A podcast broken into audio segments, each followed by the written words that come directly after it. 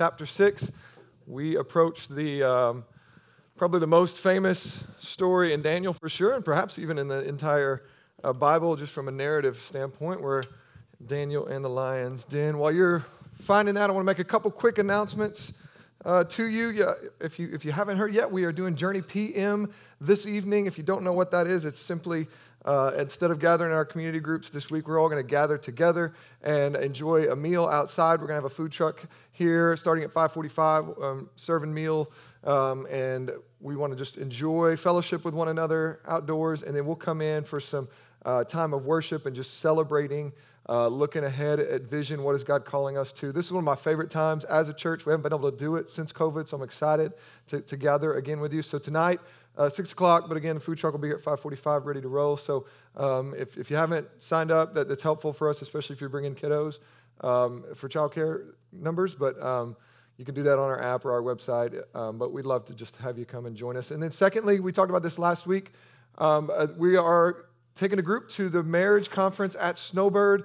Uh, Snowbird, I could talk about a ton. I love the ministry. That is where our students go out during summer camp but they are a gospel centered, amazing uh, group of people that have an incredible campus of awesome rec and you know tons of fun stuff that the students do. We get to do a little bit of that too. But the reason we use them is, man, they they really uh, believe in partnering with the church holistically to make disciples. So they do adult conferences uh, in the off season, and it is solid. Some of our men just got back from one a few weeks ago, and uh, I think most of them already signed up to to take their wives there. So it is a, a student ministry camp. Um, and so it's awesome. The teaching is awesome. The food will be better than the students eat. It will be really good. Uh, the accommodations are similar. In fact, they're the same as what the students. So you might want to stay off site if you're not excited about uh, bunking, you know, on bunk beds. Uh, but you can do that if you want. So I have more information about that. If you if you have questions, please don't hesitate. Uh, it is well worth it. My wife and I have attended two of these very conferences over the past uh, few years and have been blessed every time. And so we're glad to answer any questions you have. Uh, we're going to try to do first round of signups like the middle of this week, and so uh, we, we it's going to fill up quickly. So we will allow you to sign up later. We'll pro- your deposit will be a little bit more, and we just can't guarantee spots after after this week. So we need to do that quickly because it's going to fill up quick. Uh, after that, if you miss the, the spot, if they're available, we'll let you join us. If not, though, so try to make the, the plans. It's October 22nd through 24th, so you have some time, and um, hopefully you can work that into your calendar. We would love to have you join us. So that's the deal. Let's turn to Daniel chapter 6 now. I'm going to ask for God's help as we jump into this famous passage. God, that's just exactly what we need is your help. We come to your word and we confess that it is indeed your word. And, uh, and because it is your word, we ask for you to give us ears to hear, Lord, spiritual ears that we may hear and hearts that we may respond. Um, we confess that you're an authority over us, and because this is your word, it is an authority over us. And so we submit to it and ask that you would change us this morning. Would you take this familiar story and bring life through it? Lord, would you bring death, um, bring life from death, even in our midst here this morning? So many of the songs we've sang and the way that we've uh, worshiped you so far is that you see what we don't. You bring us through when we think there is no way. And so pray that you would um, speak the gospel and speak good news this morning through myself, through your word. We ask these things in Jesus' name. Amen. All right, well, as McKenna sets up here, as a young woman giving up her um, summer to go and serve um, the kingdom, uh, it's inspiring and it's awesome. I, I think I was told that afterwards she had some really cool um, you know, other internships like at Boeing and different places that were offered to her, and she declined to continue to serve the Lord and where she's headed here. So blessed by that sort of testimony. That's why we kind of take time to hold, hold that up as, I mean, the Lord uses everyday people. It's, it, the Lord's not just looking for people to come and stand and do what I do. In fact, I am here uh, Anthony and I are here, the staff, are, we are here to equip you all to do the work of ministry. Okay, so a lot of times we have it sort of upside down. You guys, you know, think you're just going to come and listen to me, and hopefully I do a good job, and our church grows, and we reach, you know, people. But in reality, the way the Bible sets it up is that you all are the body of Christ. We all collectively are the body of Christ, doing the ministry of Christ as His hands and feet, as the kingdom proclaimers, ambassadors of this kingdom. And it's as you all go into your normal everyday lives that God uses you to advance the kingdom. So as you go and do what you do, what God has called you to do in your vocation and in your recreation and in your neighborhoods, that He uses us collectively to advance His kingdom. So I love that. And, and that just levels the playing field. This is not about, you know, one person with this gifting. It's about all of us with the gifting and the calling that He has on us. We don't need a whole bunch more pastors and ministers. I mean, we, you know, uh, we, we need more of those, but really what we need is normal, everyday people, normal, right? Um, as normal as you are, and we know it's, it's, it's a sliding scale. We're all a little crazy. But we need people like you all to just say, Yeah, Lord, I'll serve you where I am. And so we see a young woman using her electrical engineering degree. Yeah, we were asking her, she's got finals this week in every class. We were just like, oh boy, like, I don't even know what that means, but she's about to ace the finals for them. So, young woman there. And here we have juxtaposed with that an old man about to be thrown in the den of lions. And so, if you know the story of Daniel, you probably heard it before that Daniel ends up in the den of lions. But if you remember, a lot of our storybooks might have seen Daniel painted as what? A young man.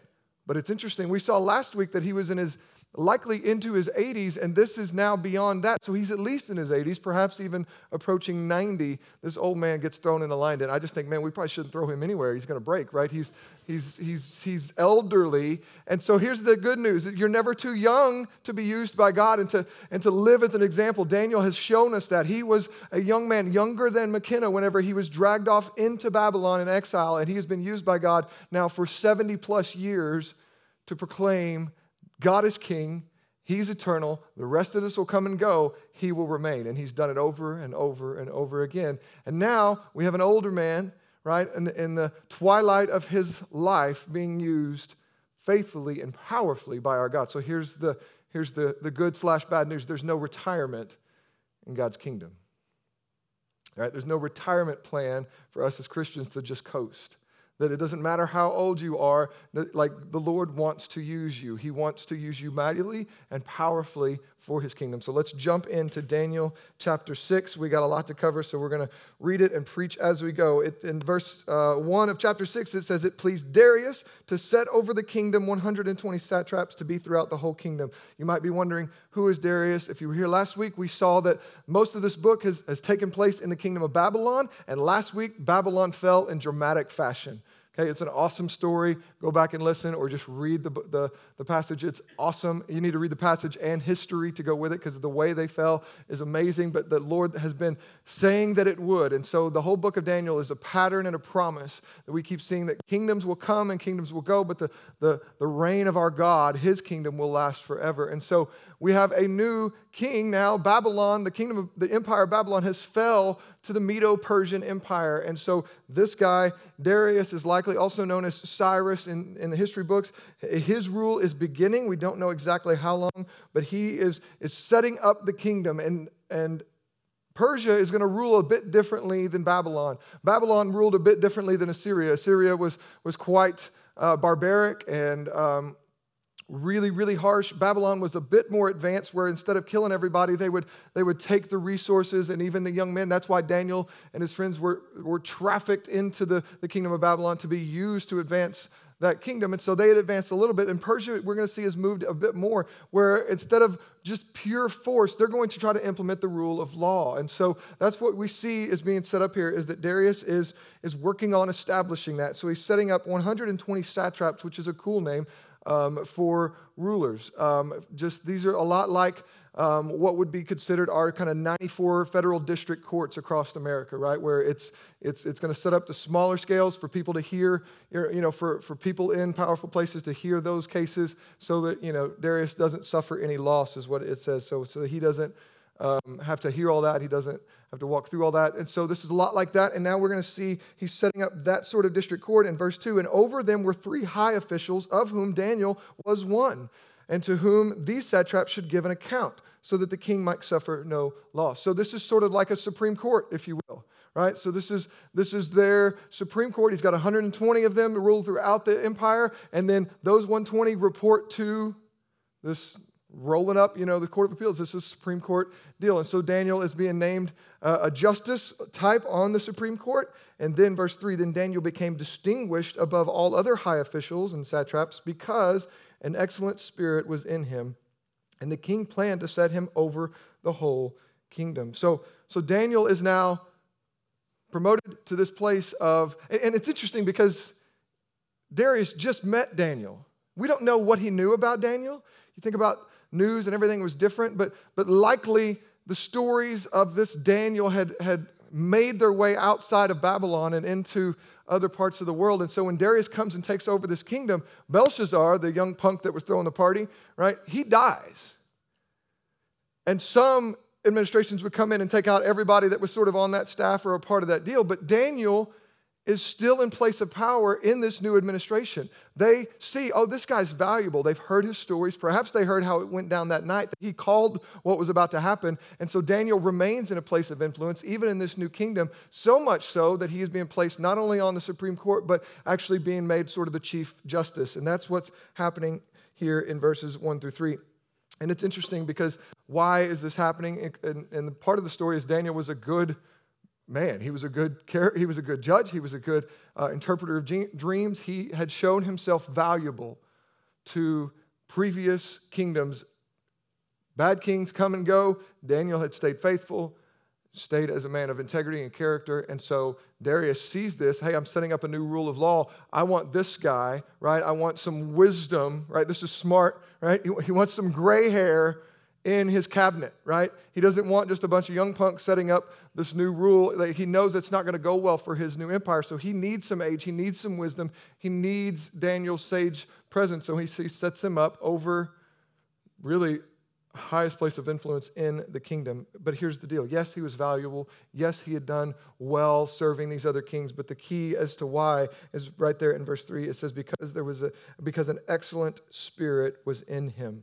It's interesting, all throughout the book of Daniel, you'll see that, that people that don't know Daniel's God notice something about Daniel and they, they don't know how to articulate it, but they will say, Man, that guy has the spirit of the gods in him, or that guy has the spirit of power in him. And they start, they don't know the language. You ever been around somebody like that? They don't know Christianity, they don't know our gospel language, but they start to say, Man, there's something different about you, right? Or there's, there's something going on with you. You're weird, or you're awesome, or how do you know, or how do you not get rattled in the midst of this? And we see that, that Daniel has what is called an excellent spirit about him.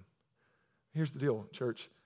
That is not talking about Daniel being awesome. It's this excellent spirit that was is within him. We see it all throughout the book of Daniel that this is noticed, that this is pointed out, that this is drawn attention to. And it is awesome. Daniel does some incredible things. But here's, here's the crazy thing that same spirit that abides in Daniel, that is drawing attention from Daniel, guess where? That also abides. It's in you and in me in us, right? That's that, that is this, this spirit that transcends cultures, that transcends empires, that transcends um, different times, and it is the spirit of the living God that is present. I was just talking uh, with, with one of our, our members earlier today, and they're reflecting on, you know, with his son in law about the influence of uh, two different families that both love Jesus. And, and, and, and that's it. He, he just said, Well, that's not about us, these families. That's about the spirit that, that exists in both of these families that didn't know each other but are serving the same God. And so we should be a people that stand out above uh, the world, not, not above necessarily, but against the world as different. We should be a people who stand with faithfulness and with gentleness. In fact, let's just let's just look. There's actually a quite explicit verse from Galatians chapter 5 when it says the Spirit, the fruit of the Spirit is indeed what? Love, joy, peace, patience, kindness, goodness, faithfulness, gentleness, self control.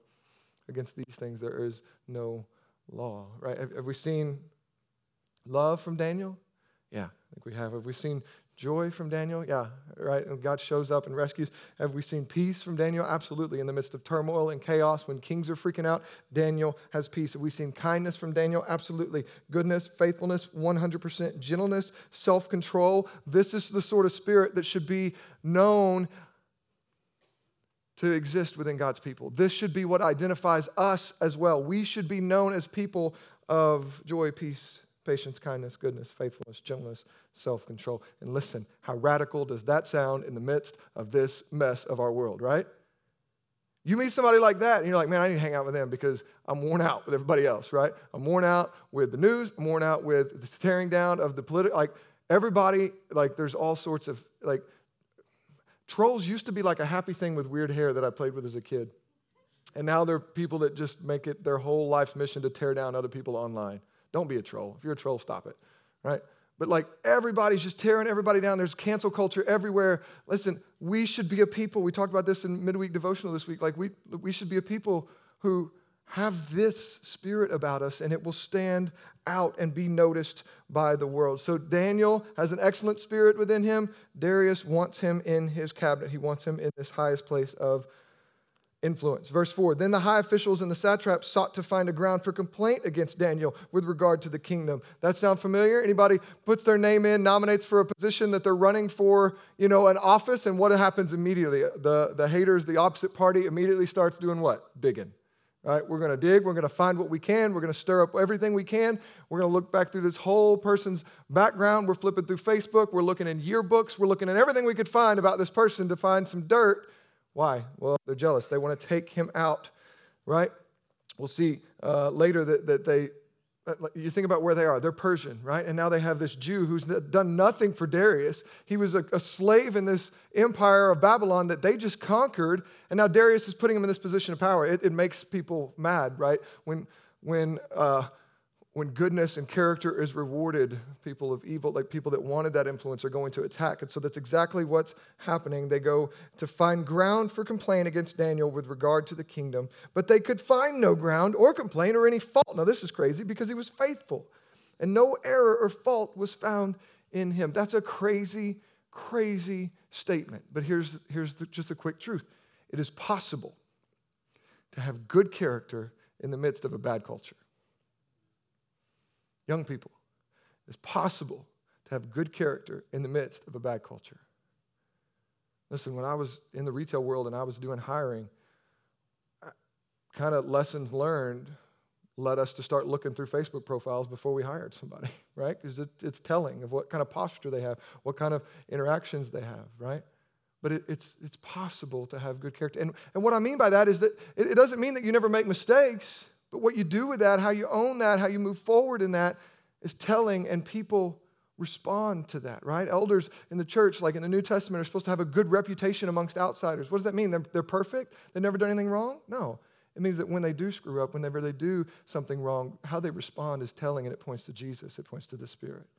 Amen. So it's possible to have good character in the midst of a bad culture. And that's exactly what they find with Daniel. They, they've got nothing. And so verse 5 says, These men said, Well, we should find we're not going to find any ground for complaint against Daniel unless, unless we find it in connection with the law of his God. So they go, wait, maybe there's a way. This guy's a devout follower of his God. He seems he's always worshiping. People know him as that. Like maybe there's some way we can use that against him. So they set him up. Verse 6 Then these high officials and satraps came by agreement to the king and said to him, O King Darius, live forever. And all the high officials of the kingdom, the, the prefects and the satraps and the counselors and the governors, are agreed. Now, are they? Are they all in agreed? No, because Daniel's not there and he's one of them, right? But, but he says, Hey, we've all met and we all agree that you should. You should make this law. You should establish an ordinance and enforce an injunction that whoever makes a petition to any god or man for 30 days, except you, O king, shall be cast into the den of lions. Right? So Nebuchadnezzar had his fire, his, his furnace. He had his, you know, I'm going to tear you apart. This guy rolls in, evidently, lions is his preferred way of doing away with, with people that he, he is not happy with. So he says, hey, so these guys come and say, hey, we all met and we think you should make this law.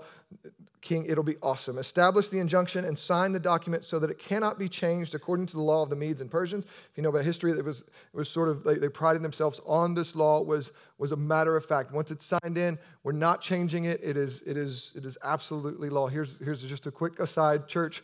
We, as God's people, we believe that that is indeed the authority of God's word, that this is signed into law. It is sealed, it is closed, it is, it is sufficient, it is fully inerrant in its original form, and we submit to this as the final authority that cannot be changed. We don't change it if it doesn't agree with us, right? If we don't like something, we don't tweak it, we don't dismiss it, we don't do like Thomas Jefferson and cut parts of it out. No, no, no. We submit to it holistically because God has said, It is good, it is my word, it will lead you to life. So that is God's word. Everything else, though, is indeed going to come and go. Everything else is subject to this. But in this culture, in this time, the law of the Medes and Persians is once the, the, the king has signed it into effect, it cannot be removed. It is indeed written in stone. It is law. It's not going to be changed. So, therefore, King Darius signed the document and the injunction. Now, what's going on here? Well, they're looking for a way to get Daniel taken down. They're looking for a way to knock him off his pedestal. They want his power, they want his influence. They don't like him. Later, they're going to kind of racially slur him as a, as a Jew, right? They don't want him in the position that he's in, so they're looking for a way to take him down. So they come up with this setup. Well, how do they get the king to pass it? Well, they appeal to the king's pride, right? They, they appeal to this, this, this king and say, hey, why don't you pass this law? You think about the way they conquered empires and the way they, they would conquer an existing kingdom and come in. If you can overthrow the king, right, your army's bigger and better, now you've got rule over that kingdom. Well, that's chaos to sort of try to, you know, bring new law and order and keep everybody in, in you know, on the same page and following the same deal. And so I think Darius likely saw this less of a religious thing and more of a political thing to sort of unite the kingdom around this. It's interesting, it's 30 days. Right? Like, I don't know if he was weighing out, like, oh, man, I could be God for 30 days, right? Like, everybody could, you know, accept me into their heart and pray to me, and we could have t shirts and the whole deal, right? Like, I don't know if he's thinking about that or if he's just, if it's just a political deal where he's just saying, hey, that would be good. That way everybody knows it all rolls through Darius, right? I'm the final authority. I'm the, the only mediator between you know, the gods and man. Like that, this is how they would have set things up. This is the, the language that they would have used. You want something, you better be looking to Darius because if he doesn't think it, you should have it, he will take it from you, right? Like this is sort of that, that, that authority that they would want to establish. And so he agrees to it. He agrees. He says, Yeah, that, that'll be good. Let's, let's have everybody make sure, let's have a season of sort of uh, assimilating or galvanizing this kingdom, make sure everybody knows, yep, you're going you're gonna pray through me. It's similar to Nebuchadnezzar and his golden statue, right? But it, it's, it's a new kingdom and a new issue, and this is what they get past. And so this is where we are. Verse 9 Therefore, King Darius signed the document and injunction. So, man, they set him up. Does that sound familiar? False accusations we're going to see. I want you to watch for the thread of the comparison, the, the, the the, the likeness of Jesus in the book of Daniel, right? You see, the whole book is about, the whole Bible is about Jesus, if you don't know that. Like it's all pointing to Jesus. And so in Daniel, you're going to see some prefiguring, if you will, that, that points us ahead to Jesus. And so you see this. He's set up by the religious leaders, he's set up by the government authorities to, to catch him in a trap, to put him on trial with false information, with this accusation that, that shouldn't stand. So they conspire, they lie, they're not all in agreement, but they say they are. They pass this through. Now, what's Daniel going to do? What's he going to do? You think Daniel's going to pray to this guy? You think he's going to stop praying to his God? What's he going to do? What, what, what could he do? Let's just think through that. What, what could he do? He, he could, he could run to the king and protest the injustice of this law, right? Maybe he could gather some other people even to go with him, right? Make some signs stand out in front of the palace. He, he could do that. He could protest. Or he could go to the king and try to appeal his case because he's been a good person, right? Because he's been a valuable citizen. He could appeal to the king that, man, I've been an excellent servant. Like, you need to make an exception here. Otherwise, this is going to end badly for me, right? Or, honestly, right, he could have taken 30 days off of praying. You realize that, right? Like, that's an option for him. Sometimes we just kind of we paint Daniel right in this corner. We know he's going to be faithful. We know how it's going to turn out. So we don't even think about the tension that would be happening in the moment. What would you do? What would you do?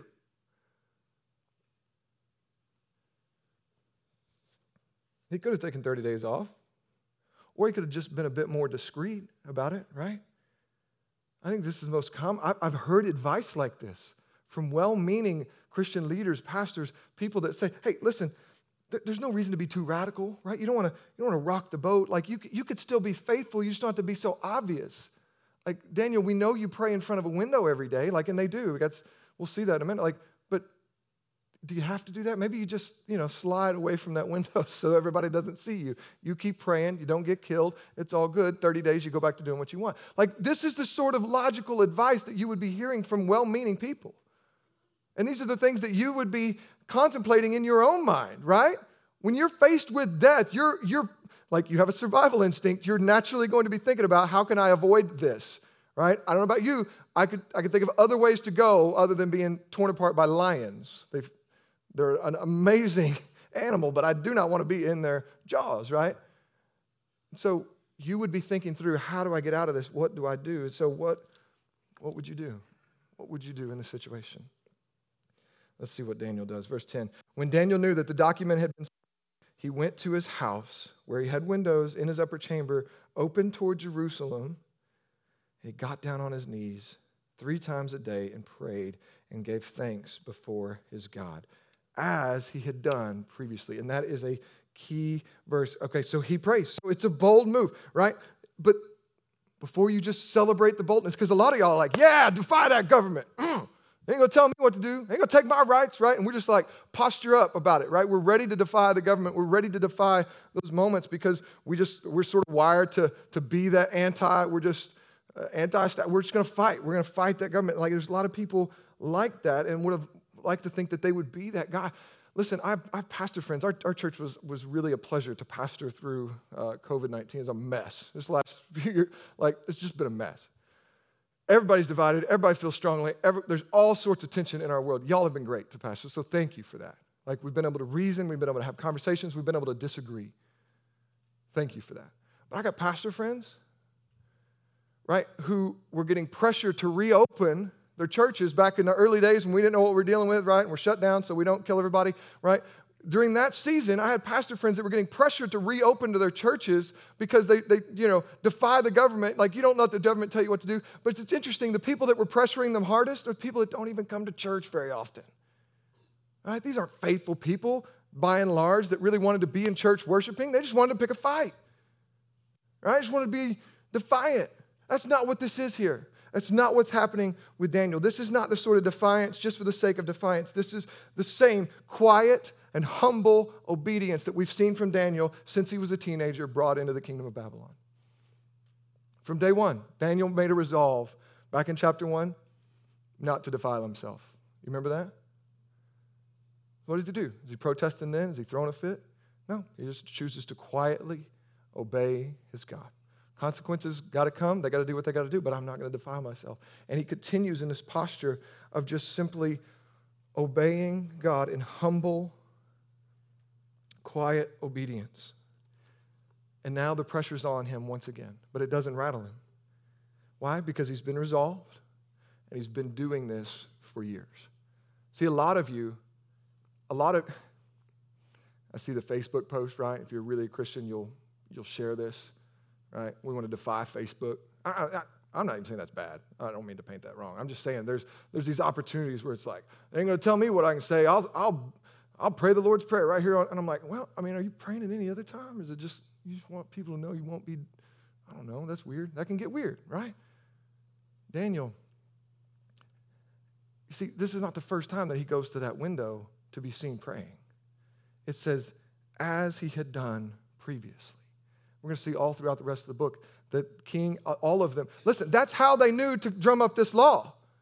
That's how they knew they would bust Daniel, because they'd seen him be doing this. This is a man who's been on his knees three times a day facing Jerusalem, which is a, which is a fulfillment of, uh, I think it's 1 Kings 8, whenever it talks about if they end up in exile, if God's people disobey him and end up in exile, if they humble themselves and they're praying toward Jerusalem. So that's what Daniel's doing. He's not just a look at me. He doesn't blow a trumpet. He's not just waiting to see he's got a crowd. Okay, cool. Now let me get down. Like he's not doing that. You've seen people like that. Slap them. I'm just kidding, but maybe not really. Uh, but you've seen people like that, that they're just doing it to be seen. This is not what Daniel's doing. This is what he has been doing since he was a teenager in Babylon. He's been put in places of influence. He's probably in a pretty nice crib at this point, right? Clearly, everybody could see it in the, in the kingdom, right? And, but nonetheless, this is what he does every day. So here's the deal. We don't, I, I, a lot of people say it, I'm not sure who it's attributed to. It's most commonly associated with the Navy SEALs, but it says something like this We don't rise to the occasion, but we sink to the level of our training. Okay? Navy SEALs will say that a lot. It's not about just rising to the occasion. Oh, yeah, come fight me. I'll take, like, you know, but you've never thrown a punch. It's not going to end well for you, probably, right? You need some training. Yeah, right? we don't rise to the occasion as much as we fall or sink to the level of our training. What does that mean? It means Daniel didn't just step up in these moments. Daniel had been practicing his resolve and his walk with the Lord for day in, day out since he was a teenager, probably even before. Here's the deal Christian character is not forged in adversity, but it is rather revealed in adversity. Okay? A lot of us want to look to that day. Oh, yeah, I'd stand up, right? I, I'd, I'd claim Jesus' name when there's a gun to my head. And, and listen, I hope that you would. And I'm not saying you don't mean that. But I'm saying we don't need to just macho up in those moments. We need to be faithful in the meantime. See, like I said, we've, we've covered almost 70 years of Daniel's life in just six chapters. There's a whole lot of life we don't have recorded. But guess what he was doing every day of the 70 years? Kneeling, praying, worshiping. We're going to look at Daniel's prayer life later in the book, right? So we'll draw on that. But, but just note this here that, that Daniel's life is, is his relationship with the Lord is not, it's not attached to crisis, right? Like he's not there, like his relationship with Jesus isn't crisis oriented. You know anybody like that? right? Whenever they're going through hard times, they're a devout Jesus follower. Maybe that's been you. Your, your relationship, when things are hard, you're on your knees. When things are hard, you're in this building, but otherwise, you kind of come and go, right? Like, this is not Daniel. His relationship with the Lord is not crisis oriented. Rather, it is a day in, day out resolve to follow him. And so, here's the deal we need to be living every day like we will need to live in a crisis, like we will need to live in persecution. Here's the deal, church. Times are changing. We don't know what's happening. It does seem like there's religious uh, liberty things that are certainly coming down the pike for us quickly. There's an article attached to your digital bulletin I would love for you to read. It's called um, Welcome to Exile. It'll be okay, right? Like we actually need to realize as, as people that part of the reason that Daniel was able to live the way that he lived is because he knew he was in exile. Right? He knew he didn't belong there. He knew that Babylon wasn't his home. He knew that Persia wasn't his home. He had all kinds of opportunities to rise to influence and to live a really great life by the world's standards. And yet he chose to keep serving his king because he knew it was not his home. He knew that this is not his ultimate destination, right? We need to know that as God's people, that we are exiles, we are sojourners, we are passing through. This physical world will be our home once Jesus remakes it, but this place, this values, these things that the world says we should have, that, that's not what we should be aiming for. And Daniel knows that, and that's what allows him to live in this faithful way over and over again throughout the book of Daniel. And so we see that that's exactly what he does in this moment as well. He gets down and he prays just as he had done previously. Verse 11 then these men came by agreement and found Daniel making petition and plea before his God. And they came near and said to the king concerning the injunction. So they caught him, right? They were watching, right? They got him, busted. We got our evidence. And they come back to the king. Oh, king, did you not sign an injunction? Listen to how they start. They don't just start with the accusation, right? They want to make sure it's clear. Did you, didn't you sign this thing that anybody who, who makes a petition to any god or man within 30 days, except to you, O king, shall be cast in the den of lions? And the king answered, Well, yeah, that, that, that, thing stands fast according to the law of Medes and Persians, cannot be revoked. Absolutely. We passed that a few days ago, can't be revoked. Don't be coming to me with any, you know, suggestions. And they go, no, no. Uh, well, well, King, there's this deal. Uh, Daniel, verse 13. Daniel, who's one of the exiles from Judah, again, most almost every commentator will agree that's a racial slur. Like, like they're they're they're de- degrading him with that comment. One of those exiles, one of those Jews, he, he pays no attention to you, King or the injunction that you've signed, but, but he makes his petition three times a day.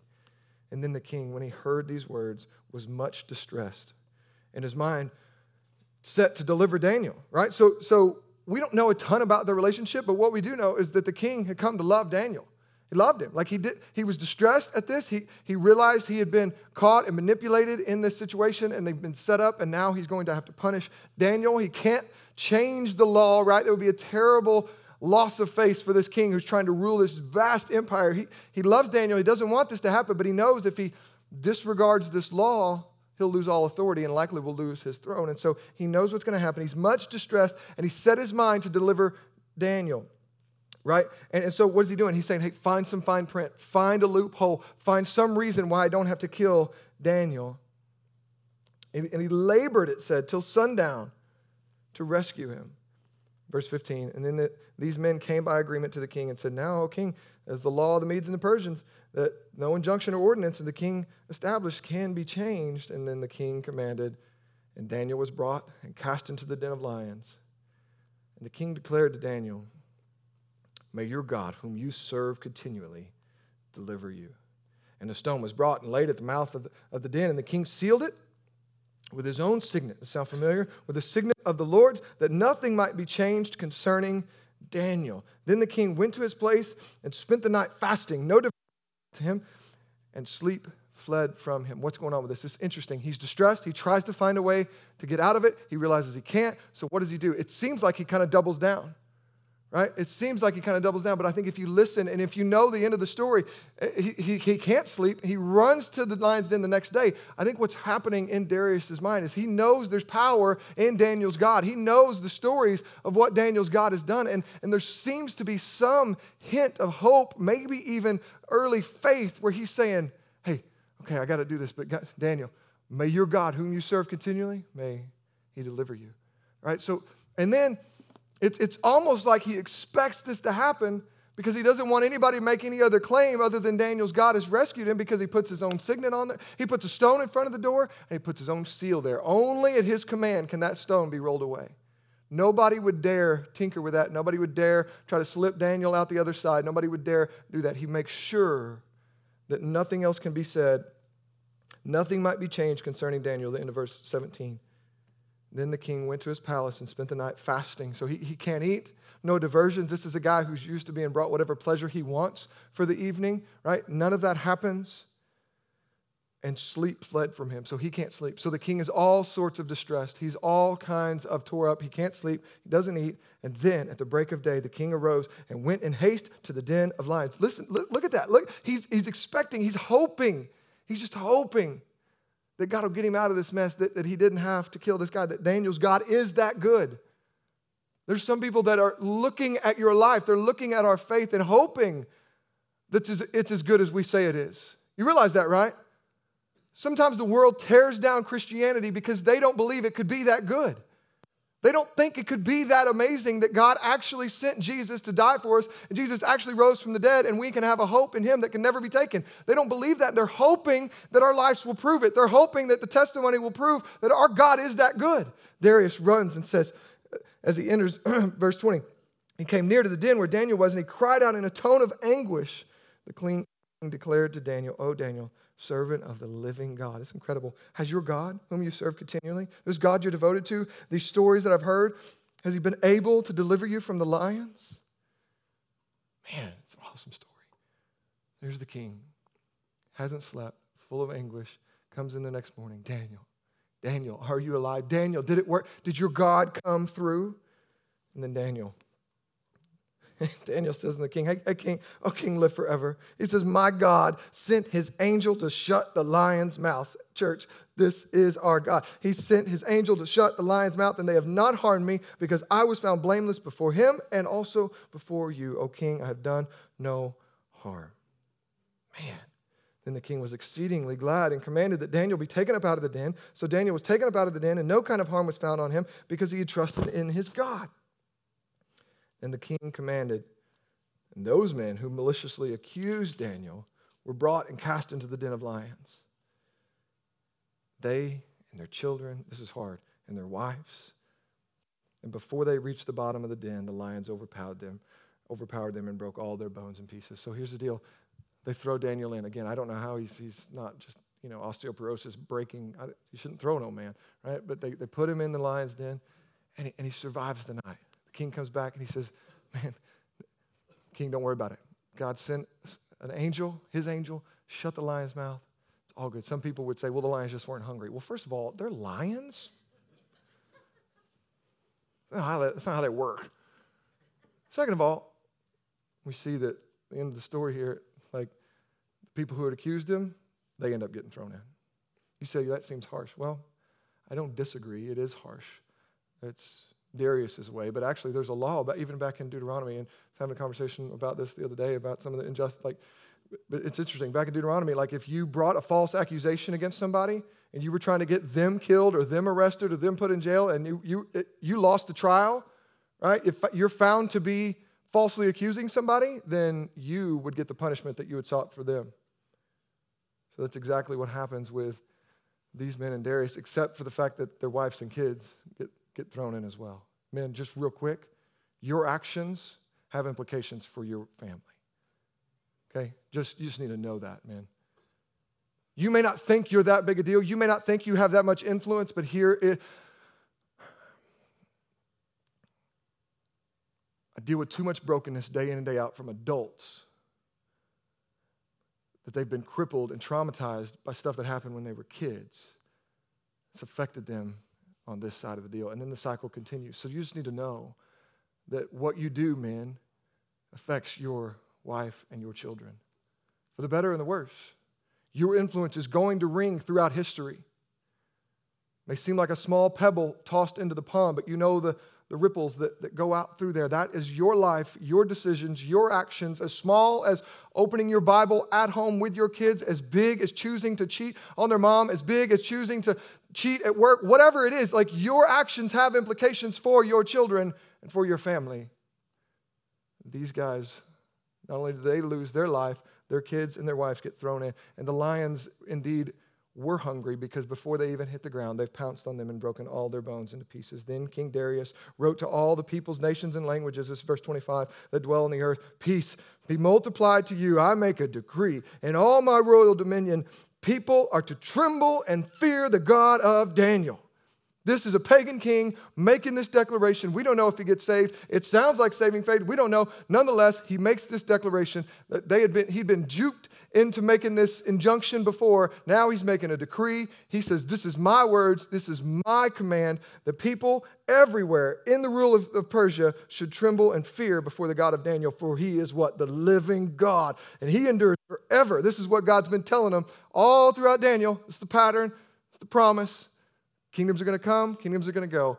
My kingdom will last forever. All the way back early in Daniel, you see the statue representing the coming kingdoms. And then what? A stone is cut out of the, the mountains and it crushes that statue. And then it keeps growing until it takes over the whole earth. This is what's happening. And, and God has called it. He's called a shot. He says what's going to happen, and it's happening. And Daniel, Daniel has now been used once again. He just says a few words, and now Darius is being used to proclaim the gospel, the good news of the kingdom. He says, He's the living God, and his kingdom shall never be destroyed. His dominion shall be what? Till the what? Into verse 26, till the end. Not till his term's up not till the next election year, not till he dies, right? No, he's living and he'll never be destroyed. His, it's never going to end all the way to the end. He delivers and he rescues. Church, amen. This is our God. He works in signs and wonders in heaven and earth. Our God is not a boring God. It's not a ho hum religion. This is a living God. He delivers and he rescues. He works in signs and wonders in heaven and on earth. And he who has saved Daniel from the power of the lion. So Daniel, this Daniel, prospered during the reign of Darius and the reign of Cyrus the Persian. Here's the deal all of this is about Jesus. All of this is pointing us ahead to Jesus. Yes, it's incredible what happens in and through Daniel, but it's all pointing us to Jesus. That's the point of the book. The point of this chapter is that we have deliverance in Jesus. You may not be thrown into a physical lion's den, but things will happen. Persecution will happen. Just frankly, life will happen. We have deliverance in Jesus. Just like Shadrach, Meshach, and Abednego, he said, Listen, either my God will deliver me from your hand or he'll deliver me through your hand. Either God will get you out of this mess that you're in, the suffering that you're in, the diagnosis that you're in, the relationship, the me- like all either he'll get you out of it or he'll use it to get you through it and to the other side where you will be in glory. Daniel is taken from the pit of the lion's den back into his palace and he prospers here on earth. We don't all have that promise that we're going to prosper here on earth, but we do know that we will be laid in a pit. We all end up in the ground, right? We all are headed there. 10 out of 10 going to be there going to be a funeral home, going to be a corner. It's not going to, like, that's just part of the deal. You know it. You know that part of your story.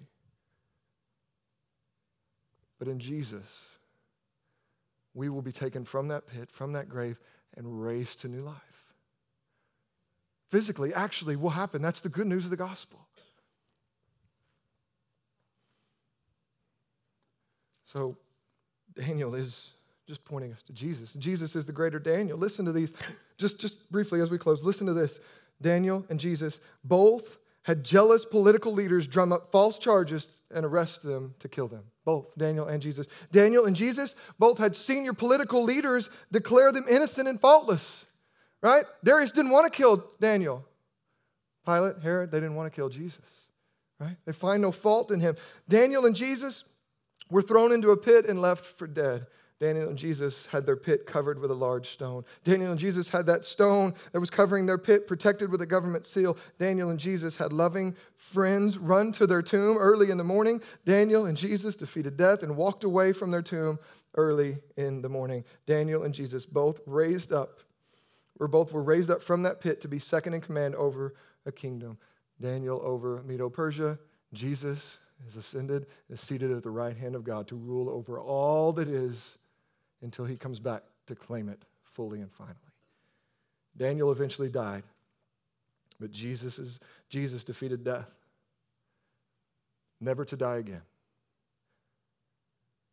And Daniel will one day raise, or Jesus will one day raise this Daniel from the dead. The point of Daniel is that Jesus is the greater Daniel. Listen, Daniel says, King, I'm good. God sent his angel. We don't know for sure. Again, I have talked about this in the previous sermons. If it's a regular angel, a lot of times when it's, uh, when it's kind of a proper noun, the angel of the Lord or his angel, it, it indeed is, is, is a theophany, right? It's the pre incarnate Jesus coming into history to, to do something. And, and this could indeed be that. You think of this. You think of this the lion of the tribe of Judah rolls into that lion's den and shuts their mouth. That's awesome. Right? Says, no, no, no, not today. This one's mine. You think of this, the creator of the whole world. You think, well, that's crazy. This story must just be made up. Listen, do you believe what you say you believe? Because if you do, what we believe, church, let me remind you, is that our God created all things with his mouth. Those lions, they're awesome. Don't get near them. He spoke them into existence. Jesus is on earth. It's a storm. Everybody's freaking out. He tells it to stop storming, and it does. Either you believe Jesus is all and in all and through all and over all and holding it all together, or your faith is futile and you're just, you're, you're going to be washed to and fro. You need to know that this is our Jesus. The lion of the tribe of Judah shows up in that lion's den, shuts their mouth, preserves Daniel, and then declares his glory over the whole empire of Medo Persia. That's awesome. Over and over again, we see the evil empires of the world try to hold down God's people, try to, to get victory over God's people. And they'll often draw a huge crowd to do it. Look at our victory. Look at how we've conquered the God of Israel. Look at what we've done. And God will say, Yeah, yeah, you just hang on. Look at what I'm about to do. And just like he did with the boys in the fiery furnace, that whole crowd's there to worship Nebuchadnezzar. He turns it around and says, Watch this. And they all leave in awe of the God of Shadrach, Meshach, and Abednego. Darius leaves that lion's den and makes the declaration hey, make sure everybody knows this. And it's not just a one time, mic, like, he's sending out this declaration to the whole kingdom. You realize that, right? Like, get to printing, like, every, print it, carry it, go. People riding horses, going to different kingdoms, saying, hey, King Darius, that guy, you got to fear him, kills people whenever he wants. He said we got to worship Daniel's God. Who's Daniel? Daniel's that Jew? Oh, yeah, we got to worship him.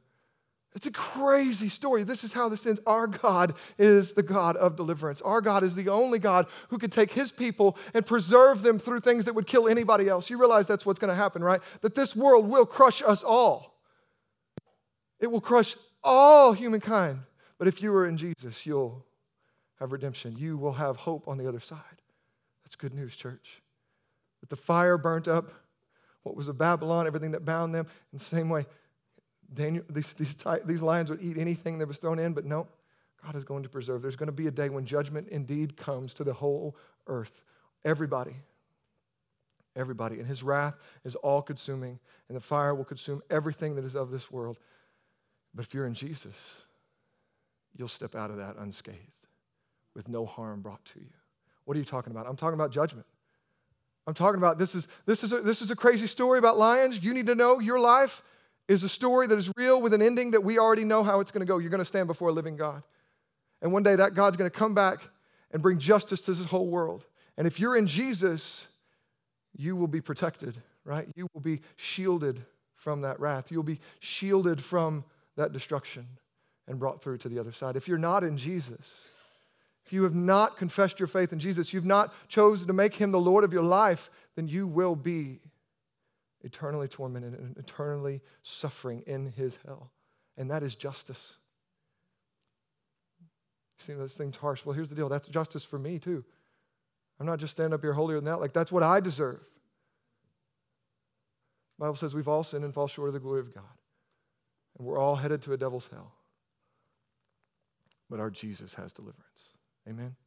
Let's pray. God, thank you for your deliverance. Thank you for our Jesus. Thank you for showing up for Daniel, that we would have the story to encourage our faith. I pray that right now, today, we would be encouraged. Right now, today, we would take heart, that we would rejoice that you are our God and you've saved us from the pit. You've saved us from the lion's den.